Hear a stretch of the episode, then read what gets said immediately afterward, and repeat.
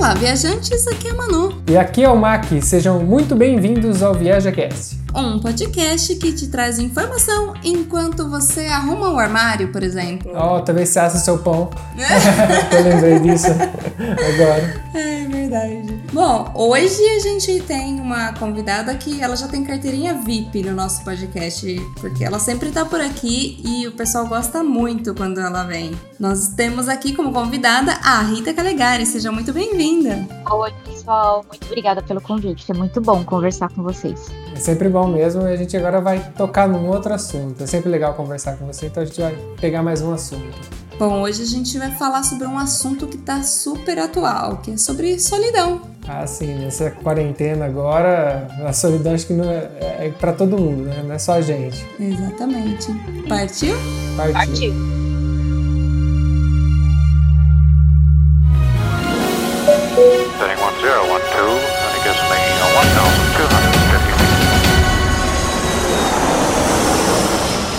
Feet.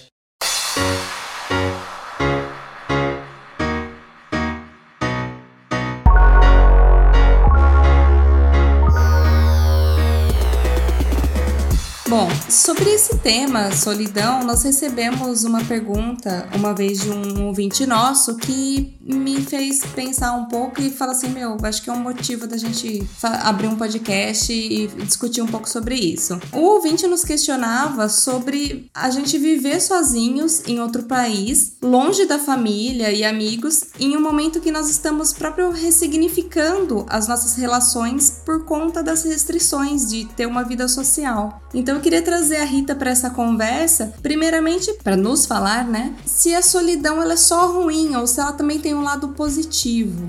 Bem oportuno mesmo esse tema que vocês propuseram para a gente conversar. Porque é engraçado, né, que quando a gente fala a, a palavra solidão, ela, ela é, naturalmente ela vai despertar em boa parte das pessoas um sentimento de negatividade. Porque a gente tem sempre uma sensação de que a solidão ela é um abandono, né? Um abandono do outro, é um estar só que não é desejável, que é negativo.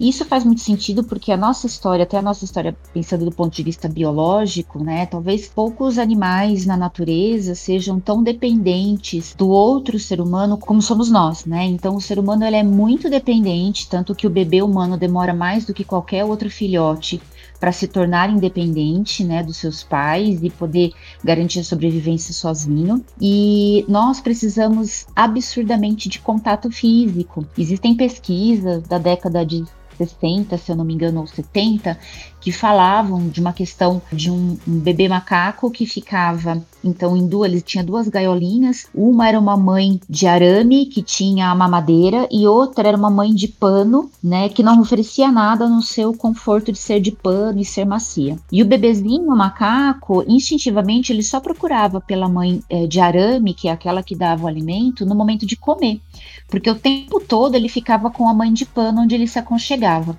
Isso fala muito das nossas necessidades táteis, né, de contato físico. Então, talvez por isso que quando a gente fala de solidão, a maior parte de nós já pensa ou tem um significado internalizado de algo negativo, porque a gente já tem essa sensação de abandono, né? No entanto, a solidão ela não necessariamente é negativa, ela traz estados extremamente importantes para nosso autoconhecimento, para o desenvolvimento da nossa serenidade, da nossa paz.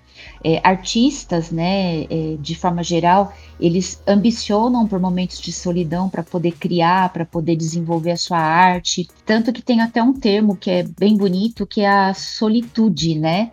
Que é aquela solidão voluntária que a pessoa ela se põe justamente para poder se encontrar, né? No seu silêncio, na ausência do outro, o, o ser que eu sou fica mais evidente. Então, o significado de solidão não é negativo. Ser negativo ou não vai depender da atribuição que nós humanos damos àquela experiência. Mas eu vejo que hoje a gente acaba tendo bastante dificuldades, inclusive por distrações, né? Porque hoje a gente é movido por distrações, é, videogame, televisão, internet.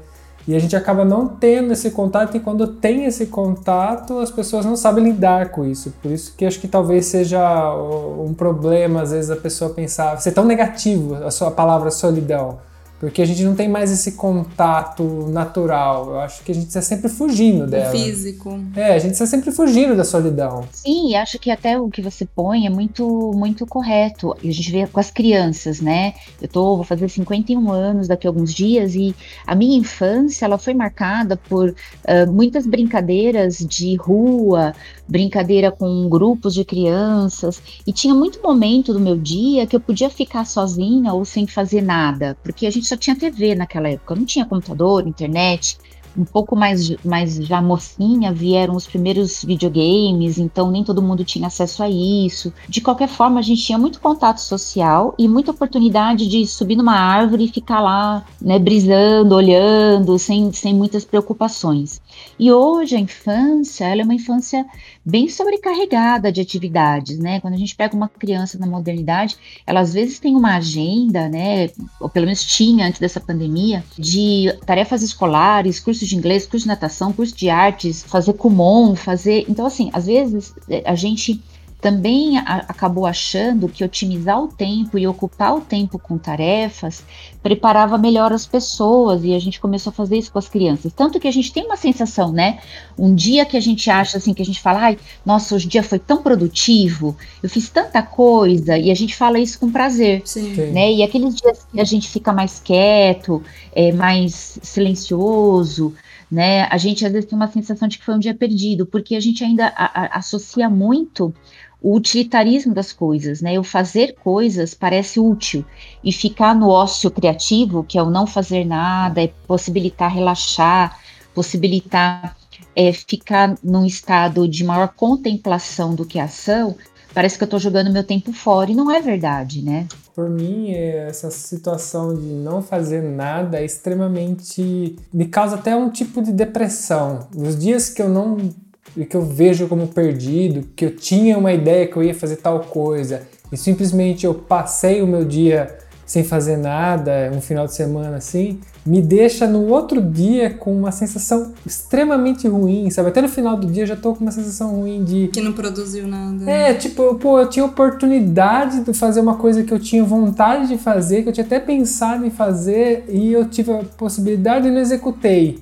E aí isso me gera uma sensação ruim, né? E eu não sei se isso é construído de acordo com a sociedade que a gente vive agora, que pode ser que eu tenha essa sociedade de tudo tem que ser fazer tal, eu não posso perder meu tempo, ou é uma coisa que talvez seja ah, natural, de eu, de eu não executar e com isso me sentir mal, né? É, dentro disso que o Mac falou, vou pegar um gancho até para fazer uma pergunta para Rita essa questão dessa sociedade que se move demais é um medo de, de parar, porque assim, as pessoas se movem o tempo todo para não parar, para não estar tá sozinho. Será que as pessoas têm medo de se encontrar sozinhas e ter que enfrentar a si mesmo, a ter que, ter que olhar para dentro? Esse porque assim, quando você olha para dentro, dentro de você é como se fosse o quarto da sua casa. E pode ser que ele esteja arrumado, mas pode ser que ele esteja uma bagunça. E aí você ter que olhar para isso e ter que lidar com isso pode ser difícil, né? Então, será que esse, essa questão de você sempre estar tá ocupando sua mente com outras coisas, você chegar em casa, ligar a TV ou ir direto é, abrir um, uma rede social para estar tá vendo a vida dos outros e, e não ter esse tempo para você mesmo, é medo? ótima a, a, sua pergunta. E voltando no que o Mac falou, eu me identifico bem com ele. Eu também tenho essa sensação, sabe, Mac, de que se eu programei meu dia para fazer algumas coisas e aí quando chega no final do dia e eu não fiz, a, a, sensação que eu tenho é de desperdício, né? De ter desperdiçado um dia, de não ter aproveitado. Então, eu, eu super entendo quando você é, acha que você conta isso. Eu, assim, sou bem parecida contigo nesse sentido. Agora, o que a Manu tá falando também é muito importante, porque a gente tem a, a, saúde mental em geral, ela é um tema que é, é, relativamente novo a gente conversar sobre isso, é relativamente novo o diagnóstico de vários transtornos. Até pouco tempo atrás, a gente lidava com saúde mental simplesmente excluindo esses problemas da sociedade. Então, a gente ainda não teve um ciclo de melhora global que trouxesse de fato um impacto nas pessoas, no sentido de que a gente aprenda a conversar sobre as nossas emoções, aprenda né, a fazer essa gestão dos nossos medos medos, das nossas inseguranças. Tudo ainda é muito novo na cabeça de grande parte das pessoas. E aí eu também entendo que é, existem, existem questões assim, é diferente quando você procrastina de fazer alguma coisa, né? Que é aquela, ah, eu não fiz, mas foi, ah, foi uma preguiça, e aí todo dia eu tenho essa preguiça, eu fico procrastinando, eu fico adiando, e aí eu nunca realizo. É diferente de de repente um dia que você ficou doente ou teve um contratempo, e também é diferente daquele tempo que você se dá, né? é, voluntariamente, no sentido de hoje eu vou ficar mais quietinho, mais recolhido, para pensar um pouco mais, para refletir um pouco mais, porque o que a Manu está falando é, é muito plausível para mim. Às vezes a gente se ocupa no exterior, né, com mídias, com televisão, fazendo coisas, porque a gente não quer parar para ouvir o barulho que vem de dentro. E às vezes o que vem de dentro realmente é desorganizador, porque, como você usou o exemplo do quarto, né, Manu? É, esse quarto, ele é um quarto vivo. E assim como a casa da gente, que todo dia a gente precisa lavar a louça da pia, recolher o lixo, molhar as plantas, esse, esse quarto interior, ele precisa de atenção diária. Então, se eu tenho um depósito que eu vou jogando as coisas lá dentro de qualquer jeito e nunca olho, quando eu abro a porta desse quarto interior que você exemplificou, não é que vai estar uma bagunça, vai estar um caos, né? Eu não vou é. achar nada. Então a tendência nossa é fugir do caos mesmo, né? Do tipo, meu, não vou abrir essa porta desse armário que se eu abrir vai cair tudo na minha cabeça. Então deixa fechado. E muitas vezes é esse movimento que a gente faz. Deixa eu ouvir o que está acontecendo aqui do lado de fora porque aí eu não ouço o barulho de dentro. E é tão interessante isso, porque existem pessoas que elas são, assim, elas têm tantos problemas nas suas vidas, mas elas colocam sempre o outro em primeiro lugar. Elas conseguem ajudar todo mundo, menos a elas próprias, porque elas têm tempo para fazer tudo pelo outro. Mas elas não conseguem dar jeito na própria vida, sabe? Porque é mais fácil dar conselho e ajudar para fora do que eu olhar para dentro e tentar modificar coisas internas. Com certeza. É, é verdade. Mas é porque você tem que lidar com suas próprias verdades, né? E lidar com verdade nem sempre é confortável. Na né? verdade, é ouvir a verdade não, não, são, não é qualquer um que ouve, né? Não, não as pessoas não estão pre preparadas para isso, né?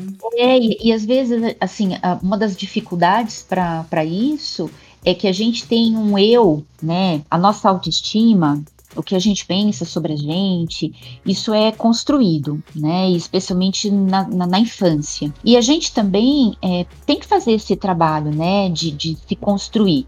E às vezes a gente tem um ego, né? Uma, uma ilusão de quem a gente é.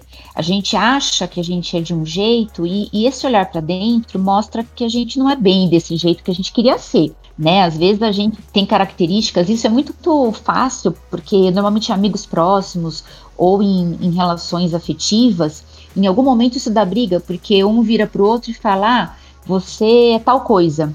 E a pessoa não aceita, né? Porque ela não, não acha que é aquilo. Então, às vezes, o, o parceiro na vida dois, ou o nosso melhor amigo, ou um, um amigo, um familiar, eles fazem um espelho de quem nós somos e a gente já tem dificuldade para aceitar. Imagina olhar para dentro e ver esse espelho de forma nua e crua. Então, e nós não temos, volto a dizer, a gente não tem um movimento organizado de incentivar as pessoas a fazerem isso, né? A gente, a gente coloca os filhos para fazer inglês, coloca as crianças para fazer natação, coloca, né, quem pode paga um colégio particular, põe para fazer intercâmbio, mas não necessariamente a gente coloca a criança para fazer uma terapia quando ela precisa, né? Ou coloca para fazer alguma prática que seja muito mais reflexiva e interior.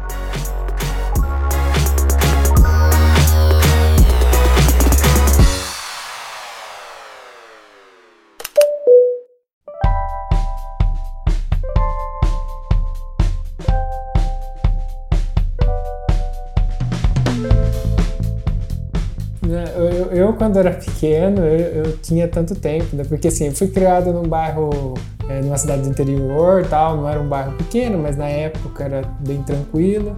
E eu tinha meia dúzia de moleque, até mais, né? Era um monte de molecada, tudo na mesma faixa etária, então tudo criançada.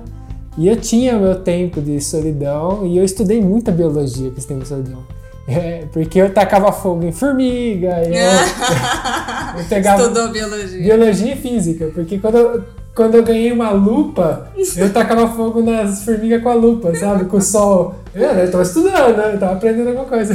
Mas é verdade, a gente tá rindo, né, da sua experimentação, mas é, tem tudo a ver, porque você teve a oportunidade de sozinho descobrir. Então, pode parecer assim, falar, ah, mas isso daí é fácil. Não é.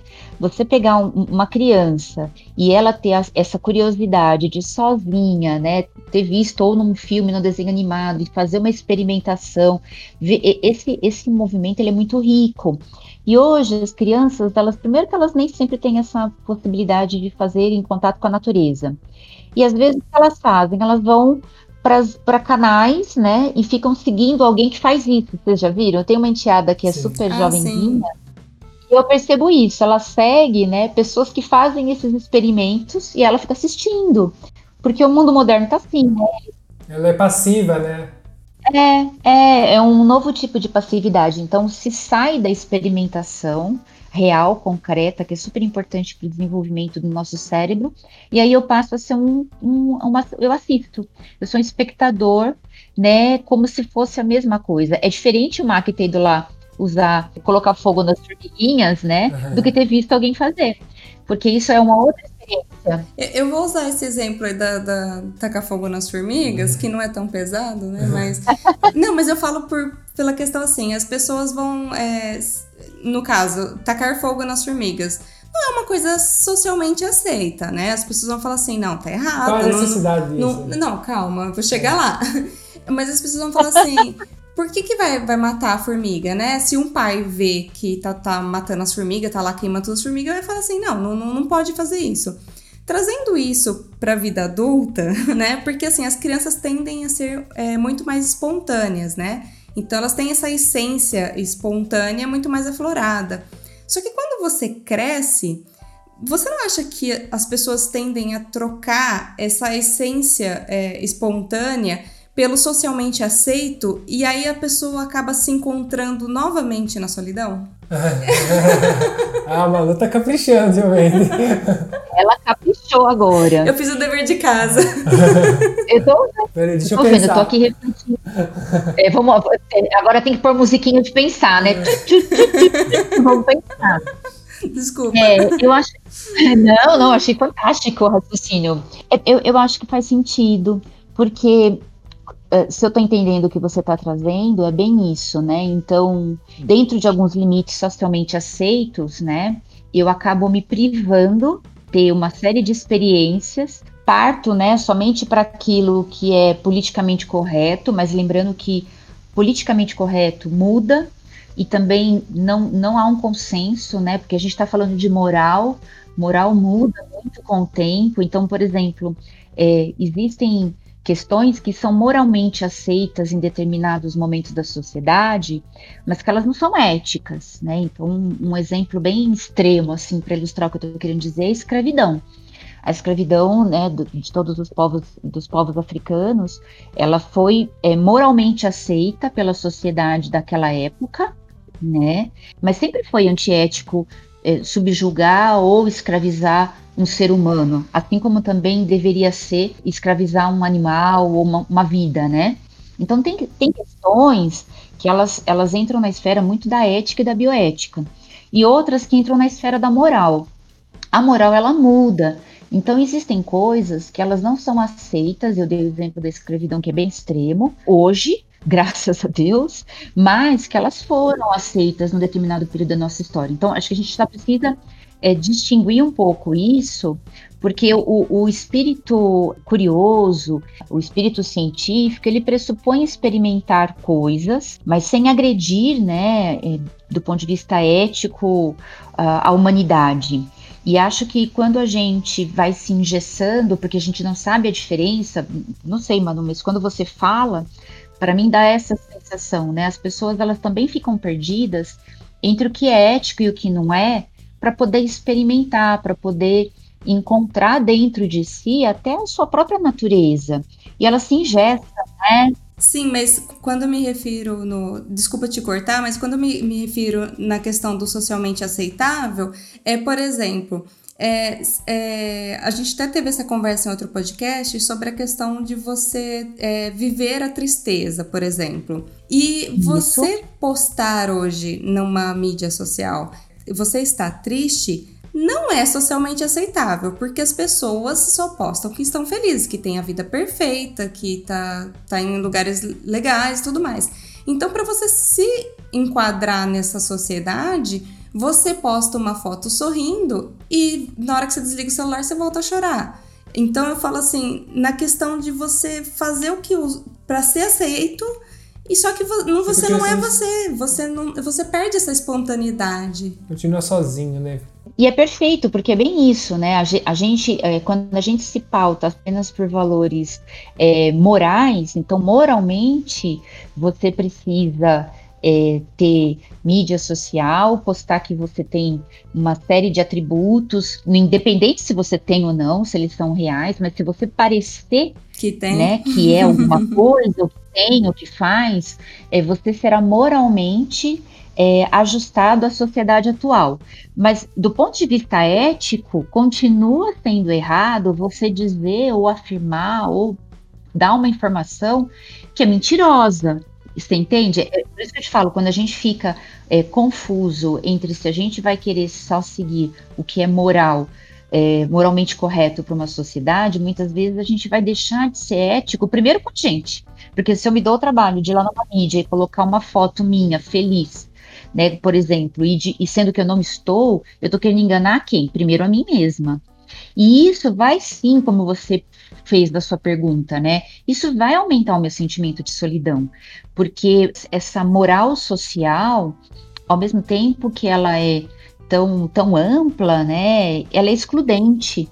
Então, é, eu acho que é só quando a gente vai para os nossos valores essenciais é que eu de fato me humanizo nas relações, eu de fato sou semelhante a outro ser humano que sente dor, medo, solidão, tristeza, né? Então eu, eu acho que a sua a, a, sua colocação ela, ela é real. As pessoas elas podem se julgar, né, num, num, num buraco de solidão, tentando corresponder com o que é moralmente aceito neste momento, porque na hora que a, a sociedade evolui, ela evolui para conceitos éticos e não só morais, né?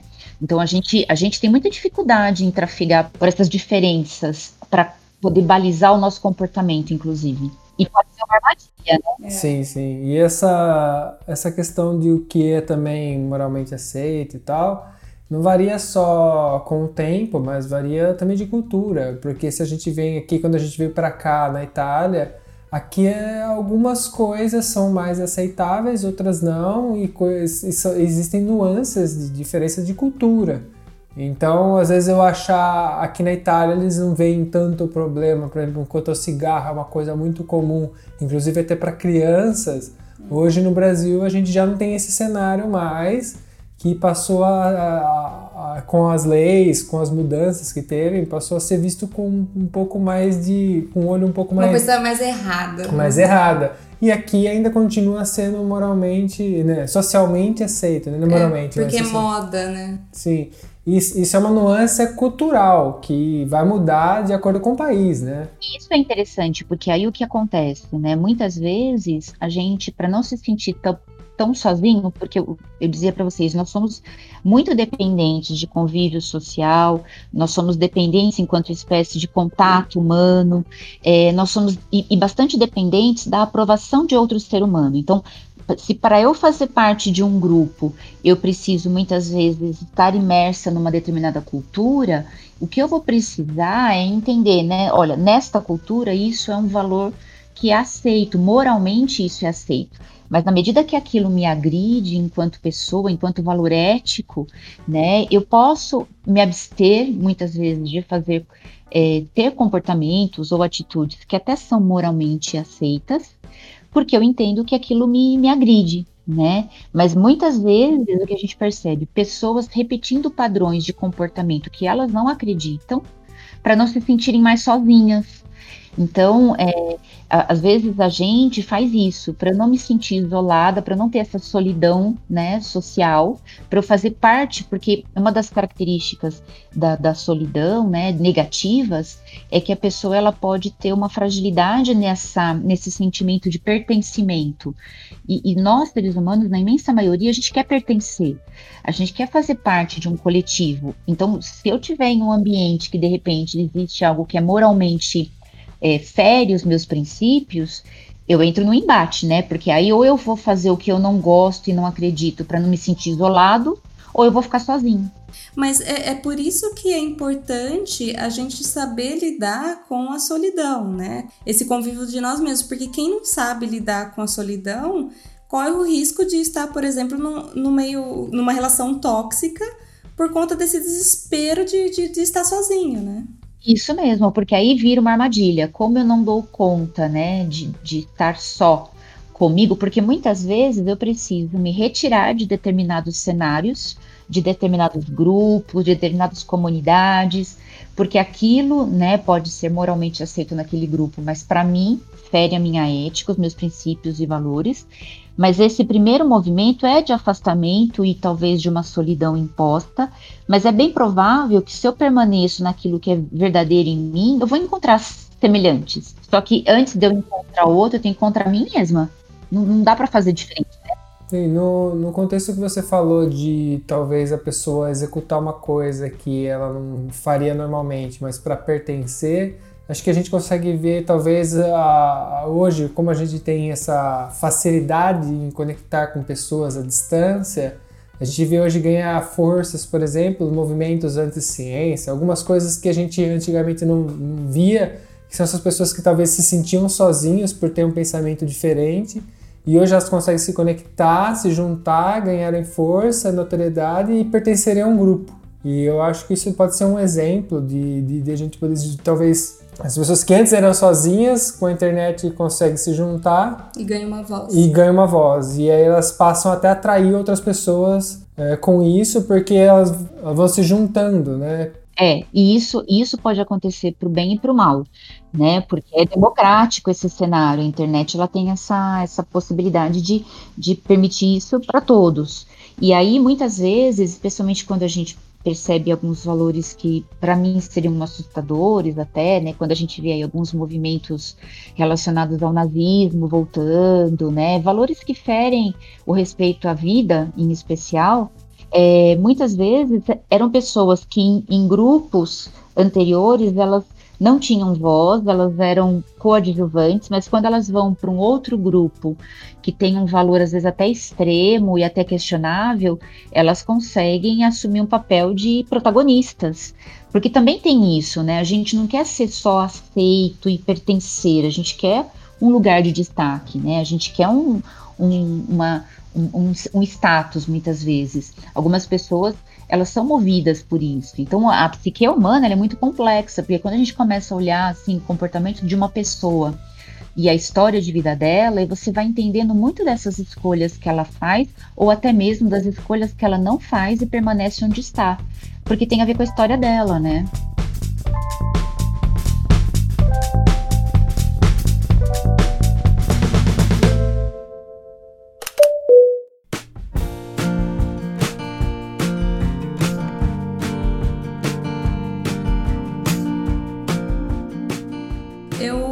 Gostaria de puxar para responder aquela pergunta lá do começo, quando a gente começou o podcast, que é sobre a questão de como que a gente lidava com a solidão aqui, porque apesar de a gente estar em dois, é, tem a questão que a gente está longe, né, da nossa família, dos nossos amigos, e aí contar um pouco como que foi essa experiência pra gente, né?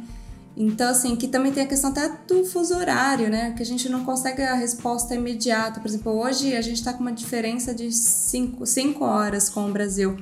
Então, assim, de repente, se eu quero falar com a minha mãe, por exemplo, de manhã aqui, minha mãe tá dormindo, ela não vai me responder na hora. E às vezes, na hora que ela for me responder. Quem vai estar tá dormindo é você. Né, sim, mas, tipo, é, é a tarde aqui, mas daí já passou, sabe? Porque aquele momento que eu queria falar com ela ele passou, aconteceu outras coisas durante o dia e, e foi. E aí outra coisa que que eu senti bastante dificuldade aqui foi a questão até da língua, porque até a gente aprender a língua, você não consegue se comunicar de uma forma um pouco mais efetiva com as pessoas, né? E trazendo isso para amizade, mesmo que você aprenda bem falar um, um idioma, ainda falta você ter aquele vocabulário para atingir uma certa profundidade, né, é, na conversa, de você saber se expressar emocionalmente um pouco melhor, que você não, não se, expressa, se expressaria muito melhor na sua língua materna, né? Sim. Então, isso acaba dificultando a gente ter aquelas amizades um pouco mais profundas, mais, como que eu posso dizer, que se assemelha a uma, uma, uma, amizade de infância, que se assemelha a uma amizade que a gente consegue desabafar, né? É, aprofundar os vínculos, os afetos, porque você, já que você não consegue se expressar é, emocionalmente com tanta profundidade, você acaba perdendo até a oportunidade de, de ter isso. E aí a gente volta pra, pra solidão mesmo, porque a gente. Não consegue desabafar. Não consegue. Então, que foi uma coisa assim. Eu só tinha o Mac e o Mac só tinha eu. Então, a gente acabou até se aproximando muito mais do que a gente se, se aproximaria no Brasil, porque a gente dependia um do outro, então essa relação acaba sendo muito mais é, estreita, né? A gente acaba se firmando nisso, porque é, é, é isso que temos, né? Sim. Que não é ruim, Porém, quando a gente começa a ter essas outras pessoas que começam a entrar na nossa vida, é, é muito engraçado que a gente enfrenta um, uma outra coisa que a gente escolheu primeiro estar sozinho. E aí, quando a gente tem a oportunidade de escolha de não estar mais sozinho, é outra dificuldade, porque a gente já se acostumou com, com esse mundinho que a gente tem.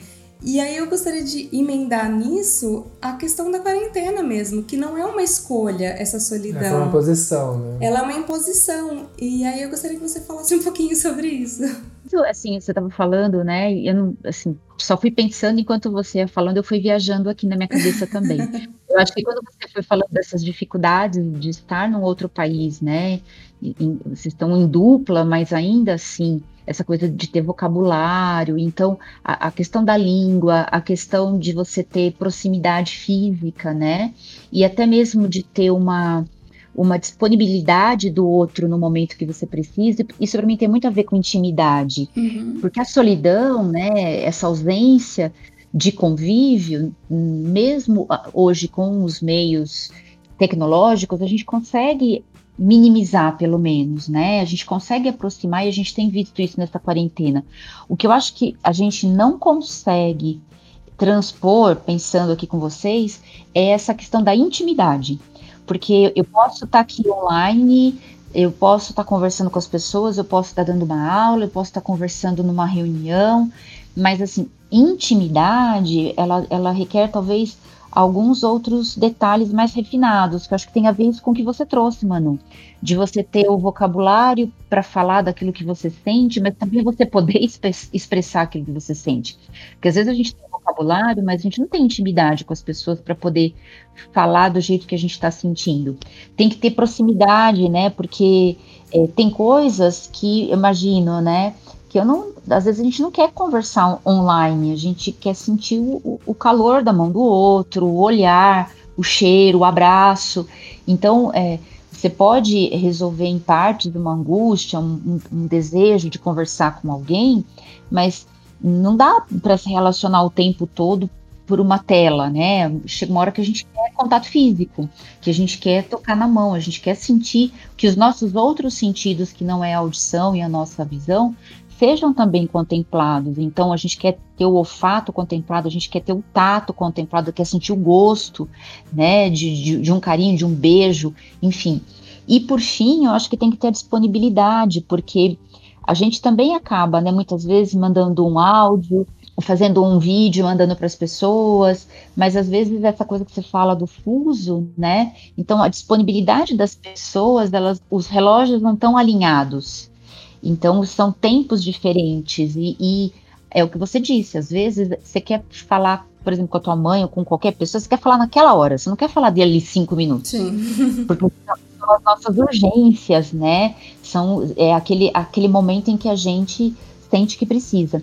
Então, eu não sei se talvez a gente pudesse pensar que é, nessa, nessa questão até da pandemia, a gente teve um, um, prejuízo importante do contato, do convívio social, mas talvez o isolamento é, não tenha necessariamente nos deixado em solidão, porque a gente tem essas ferramentas tecnológicas. Então a gente pode estar em contato com o outro, mas talvez a gente tenha uma quebra de intimidade a intimidade pode estar prejudicada com esse distanciamento. E sabe Deus, né, o que, que isso vai reverberar no nosso emocional. Mas de qualquer forma, eu acho que o raciocínio que você traz, é, ele, é bem, ele é bem profundo nesse sentido, né? Porque você, em especial quando você fala, né, vocês estão em outro país, então de certo que para vocês é muito mais complexo do que seria para uma pessoa que estivesse no seu país natal, porque você ainda, além de tudo, né, você tem a, a, a distância de quilômetros. Ah, né? Bastante. Mais de 10 mil quilômetros. Então, assim, a gente não pode. E talvez esse seja o segredo das pessoas bem resolvidas em relação a todo esse tema da solidão, do isolamento. Eu acho que se a gente achar na nossa cabeça que a gente vai trocar sem ter prejuízo nenhum, que a gente pode barganhar é, a vida que nós tínhamos, o contato social que nós tínhamos, com o que a gente está conseguindo se ajustar para passar por essa pandemia, a gente vai ficar muito frustrado, porque a gente vai ficar sempre comparando com aquilo que a gente tinha e não é igual. Então, é, o que a gente tem hoje é um paliativo, é algo para nos ajudar, para a gente não parar, para a gente não enlouquecer, para a gente se manter próximo das pessoas com segurança. Mas não significa que a gente está dizendo que esses recursos eles substituem os anteriores, né, que nós tínhamos em fevereiro, em especial aqui no Brasil. Eles não substituem. Né, eles nos ajudam a contornar essa crise né, de uma forma muito mais confortável para quem tem esses recursos disponíveis do que se nós não tivéssemos. Mas não dá, não dá. Eu fico aqui, tô, vou ficar com esse dever de casa, vou deixar isso ficar comigo por vários dias, né, dessa nossa conversa, dessa intimidade que é quebrada, né, com toda essa distância. Sim, sabe uma coisa que eu me pergunto, aproveitando do que a gente estava falando, é que talvez, não sei, é uma coisa que às vezes eu filosofo na minha cabeça, uhum. mas a gente, né, que nasceu na. Eu nasci em 87. A gente teve esse construção de personalidade baseado em intimidade, em relações pessoais. Ok. E quem nasceu agora que tem tecnologia, porque a gente transitou por muitos anos antes de chegar a tecnologia, o celular, eu vivi todo e tudo isso, você também, a Rita também, todo mundo. E agora tem uma geração que está nascendo já com a tecnologia. Será que essas pessoas vão ter as mesmas dificuldades em questão de relação interpessoal, relação de intimidade que a gente? Será que talvez por o ser humano ser é, altamente mutável, adaptativo, né, que é a nossa maior vantagem é ser adaptativo, ele não tem esse sofrimento, vai ter outro, né? A gente não vai ter mais essa discussão, né? Mas vai ter uma discussão diferente e essa não vai ser nenhum problema. As pessoas vão conseguir viver muito bem por telas e vai ser dispensável essa proximidade que a gente sente falta, porque essa é uma coisa que foi construída desde pequeno da gente, né? será que a gente está condenado a ter relacionamentos mais rasos daqui para frente? Uma boa pergunta, viu, Mac? Porque. E não precisa só quem está nascendo agora. Eu acho que, assim, eu já percebo essa diferença nas crianças de 10, 12 anos nesse cenário. Né, que hoje estão aí fazendo é, homeschool, estão né, estão se ajustando, o quanto isso vai impactar, e, e, e, concordo com você, pode ser que elas lidem com isso de uma forma diferente, mas eu, eu desconfio que elas terão outros problemas. Eu não acho que elas vão se ajustar a tudo isso sem desenvolver algum outro tipo de efeito colateral. Pode ser que elas se tornem, por exemplo, como a Manu usou a palavra, né, o raso, pode ser que elas se tornem mais embotadas afetivamente, pode ser que é, haja menos tolerância, é, menos entendimento das diferenças eu acho que a gente pode ter muita surpresa mesmo daqui para frente em relação às gerações atuais que são criadas nesse cenário tão diferente do que era 20 anos atrás. Eu, eu concordo com você que isso vai impactar, mas eu ouso opinar, assim, se eu fosse fazer uma aposta, eu diria que não acho que eles terão apenas vantagens, acho que eles terão muitas desvantagens do ponto de vista, em especial, de inteligência emocional, porque a inteligência emocional é baseada em empatia, e acho que fica muito mais fácil de eu ser menos empático num cenário virtual e acho que até em termos afetivos a gente pode ter outros, outros problemas. Eu não sou otimista, não. Não acho que. É, eu, eu, eu, também não sou otimista nesse, nesse aspecto. E a, é, falando também sobre a questão da perca de intimidade, é, a gente perdeu muito a intimidade que a gente tinha com os nossos amigos, por exemplo, do Brasil. Exatamente porque a gente hoje não convive mais com eles e isso tende a nos afastar. E é muito triste isso. A gente sente muito por isso, né? Sim, porque a parte de você manter a amizade é você fazer parte das coisas que acontecem. A gente não faz mais parte das coisas que acontecem aí. A gente tem uma outra vida completamente diferente. Então se distancia, os assuntos se distanciam, tudo se distancia. Né? Mas eu gostaria de encaminhar esse programa aí para o final com um pouco mais otimista, né? É. E falar so, sobre a questão até de que estar sozinho pode ser também prazeroso. E aí eu queria trazer o, a experiência do Mac para essa conversa de quando ele viajou sozinho por um mês. Ah, sim. Essa, essa experiência me trouxe força, talvez, para executar muitas coisas que eu tinha medo, que era a questão de eu me enfrentar, porque ali eu tive. É que assim, é sozinho é uma coisa muito relativa, né? Porque eu, o início do, do viagem eu encarava aquilo como sozinho, destino, é, com destino Ushuaia. Mas no final das contas, sozinho você nunca fica. Porque o mundo é cheio de pessoas. É uma questão de você se abrir para o mundo. Na verdade, a minha solidão, a minha, eu abandonar meus amigos, a minha família, me fez abrir para outras pessoas, para outras culturas, para outras coisas que eu não, não, tinha enfrentado antes. Então, essa solidão, entre aspas, né, me trouxe, me colocou num lugar que eu aprendi muita coisa, que eu vi coisas que eu nem imaginava e aí eu acabei voltando com uma cabeça falando, nossa, eu vivo num mundo muito pequeno, eu tenho que ampliar minha visão. É, né? para quem não sabe, o Mac catou a moto dele, saiu do interior de São Paulo e foi até o Ushuaia de moto, né? Mas você relata bastante essa questão de ter ficado muito tempo sozinho guiando, né? Ah, você teve que lidar com você mesmo. Como que foi essa experiência? Eu ficava em torno de 14 dias, depois do momento que eu saía da casa da pessoa que eu, tava, que eu tinha ficado, eu ficava em torno de 14 horas, 16 horas em cima da moto. E a moto, ela é solidão. Você com o capacete ali, é barulho do vento.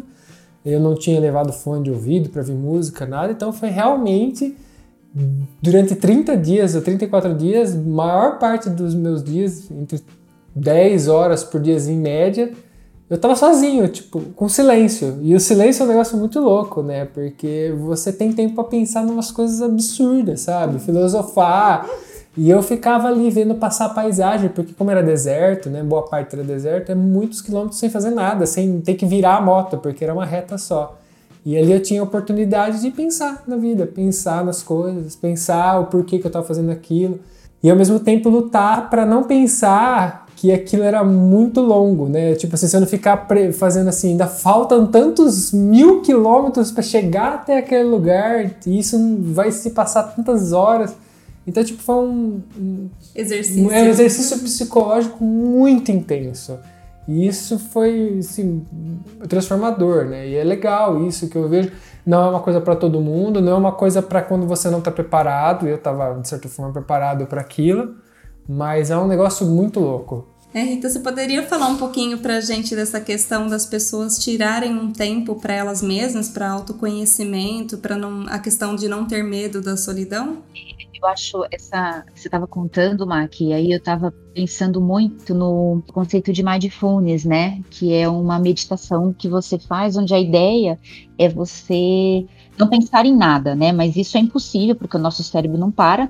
Então, quando a gente consegue ficar nesse estado, você fala, ah, você ficava lá filosofando, você deve ter entrado em meditação profunda ali, com o som do vento, a estrada com uma paisagem que pouco mudava.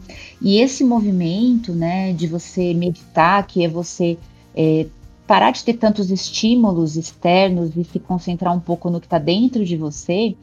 Existem vários artigos que falam da importância disso para você aumentar a sua criatividade, aumentar o seu bem-estar, é, trabalhar com desde quadros de doenças físicas até de saúde mental, dor.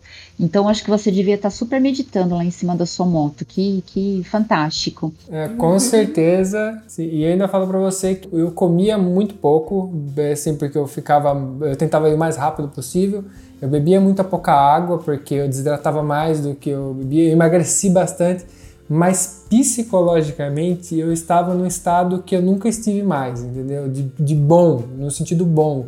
É, fisicamente eu dei uma degradada por uns dias até eu entrar no ritmo, entender o que eu tinha que fazer para não, não, me, não me desgastar tanto, mas psicologicamente eu nunca atingi um estado tão bom de novo quanto eu estava naquele momento, porque era um momento que eu me doei para mim mesmo. Eu, era eu. eu. eu. estava sendo eu. Era, acima de tudo, eu estava sendo exatamente eu. Porque não tinha mais ninguém, não tinha mais nada. Eu estava sendo o Maxwell, que, eu, que é o Maxwell. Entendeu? E eu fazia o que eu queria, eu ia para onde eu queria, eu dizia o que eu queria, sabe? E foi um momento que foi libertador para mim.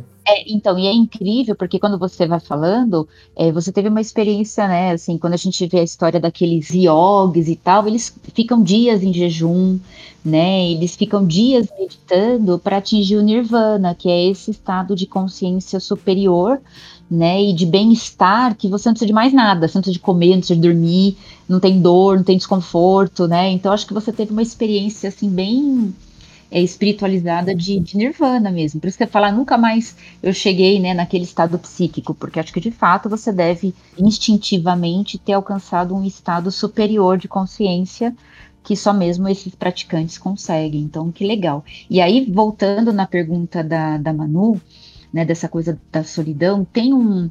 Ele, ele, é vivo, né? Ele é um brasileiro que eu não sei se vocês, vocês devem conhecer, que é o Amir Klink. Já ouviram falar dele? É o cara que sobe montanha lá? É esse? Eu tô falando besteira. Qual? Esse é o cara que escala? É, eu tô falando besteira. Esse nome não é estranho. O nome não é estranho, né? O Amir Klink, ele, é, ele, ele reside lá em Paraty. Se eu não me engano, acho que ele é engenheiro de formação, não, não vou me lembrar agora. Mas ele, ele fez um. Ele tem um livro que chama 100 Dias Entre Céu e Mar. Ele fez a travessia de barco a remo da África para o Brasil. Ele atravessou remando, Verdade, sozinho. É, eu sabia que ele era alguma coisa de esporte extremo. É, é esse mano. Ele é bem radical. E depois ele já foi, foi mais de uma vez já. Tem outro livro dele é o Paraty, que ele vai, ele foi acho que até a Antártica também, num barco bem bem é, simples. Ele ficou congelado lá, ele passou o inverno congelado sozinho e aí depois, quando veio o verão e degelou, ele voltou para o Brasil. E uma das coisas que ele fala, então assim, ele, se tem alguém que também entende desse processo de solidão imposta, né, autoimposta, uma escolha solitária, é o Mirklink, né, porque ele passou 100 dias tendo ele com ele próprio, sem rádio, sem nada. Depois ele foi para a Antártica e aí assim, ele vai descrevendo no livro dele esse processo de solidão é voluntário. E uma das coisas que eu não me esqueço, que eu achei incrível, que ele, ele diz assim, que quando você está sozinho, e acho que foi isso que você passou também, Mac, quando você está sozinho e alguma coisa dá errado, você não tem ninguém a quem culpar. É. Então, que nessa hora você aprende muito sobre si. Porque quando você tá, se você estiver em dupla e, e, furar o pneu da moto, você vai colocar a culpa na pessoa que não olhou, que tinha, né? É. Arruma um motivo até para brigar com a pessoa, para descontar a sua frustração, as suas incertezas, os seus medos, as suas angústias. Mas quando você está sozinho, você não tem como fazer isso. Então aí você tem que ressignificar mesmo. É, não tem jeito. Então eu acho, Manu, que respondendo a sua pergunta, que de verdade é, pode ser uma oportunidade para as pessoas, se elas não conseguirem fazer as pazes com estar só, em alguns momentos do seu dia, em conseguir fazer esse movimento interior, que pelo menos elas consigam perceber o quanto, quanto isso as angustiou, a ponto de entender que pode ser um problema. Porque não conseguir ficar sozinho é, em algum momento ou por algum período da sua vida na sua própria companhia, isso pode ser sintoma de algo maior, né? De algo que não está bem dentro de mim, de algo que não está bem resolvido e que talvez mereça um pouco de atenção com ajuda, até se for o caso de profissionais de saúde, para que eu consiga me organizar, porque a gente deveria ser uma boa companhia para nós mesmos, né? A gente deveria conseguir fazer as pazes com a nossa história, com, as, com os fantasminhas que moram na nossa cabeça, com as nossas fantasias, para a gente poder de fato se ter uma boa companhia. Porque às vezes a gente quer ser uma boa companhia para os outros, mas se a gente não é nem pra gente, né? É, Fica difícil. é verdade.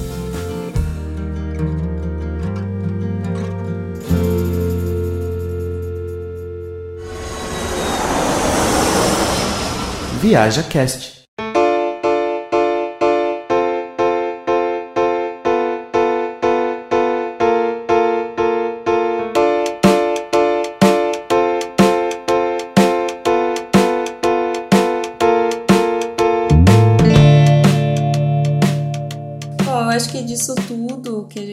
Conversou, eu acho que é, o que a gente pode deixar para o pessoal que está ouvindo é para o pessoal se, se permitir a ter um, um encontro honesto com, com sua solidão. Eu acho que, que vale muito a pena e a gente tende a aprender muito e aprender é sempre maravilhoso. Sim, bom, se você tem algum algum relato que você queira contar pra gente, não esquece de enviar um e-mail para contato@viajacast.com.br e a gente pode conversar, tal, inclusive a gente pode, se você passar o contato da Rita, deixar os contatos dela também que vai estar nessa descrição do episódio.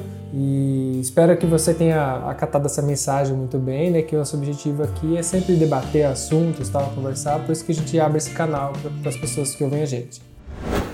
E agora no nosso podcast temos uma novidade. Sim, um canal de comunicação com os viajantes. Agora a gente tem um grupo secreto onde você pode falar diretamente com a gente e também com os outros viajantes. Como eu faço para acessar esse grupo, Manu? Bom, esse grupo no Telegram faz parte das recompensas de todas as pessoas que contribuem com o nosso podcast. Assinando planos a partir de R$ reais, você já nos ajuda a manter o nosso podcast no ar. Mas como eu faço para assinar? Sim, através do aplicativo PicPay. E o mais legal de tudo é que lá a sua assinatura pode sair de graça. De graça, hein? Porque eles se dão um cashback de até 100% do valor na primeira assinatura. Ou seja, você apoia o ViajaCast, ajuda a gente a continuar e usa o cashback como quiser. Se você já usa o PicPay, você pode procurar o ViajaCast, ou se não, nós fizemos uma página dedicada com tudo explicadinho no nosso site. É só acessar viajacast.com.br barra cine. E lá você encontra vários planos onde você é quem escolhe e ganha sua recompensa.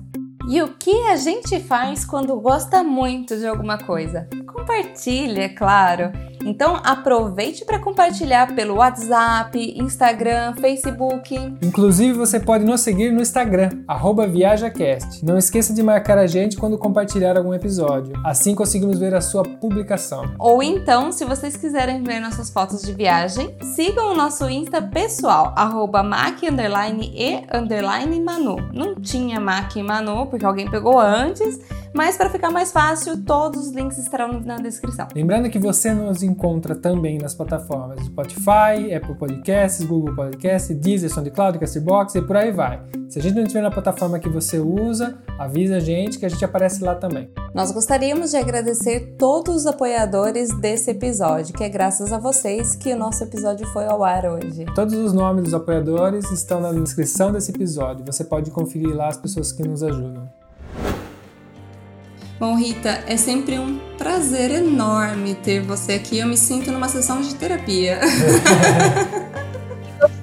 Que gostoso, para mim também é muito bom. Olha, eu vou, eu que agradeço o convite. Eu vou provavelmente os próximos dias eu ainda vou ficar reverberando muita pergunta que a Manu fez e vou pensar muito na coisa da intimidade, que foi algo que a gente conversou aqui, que é novo também, que despertou desse bate-papo nosso.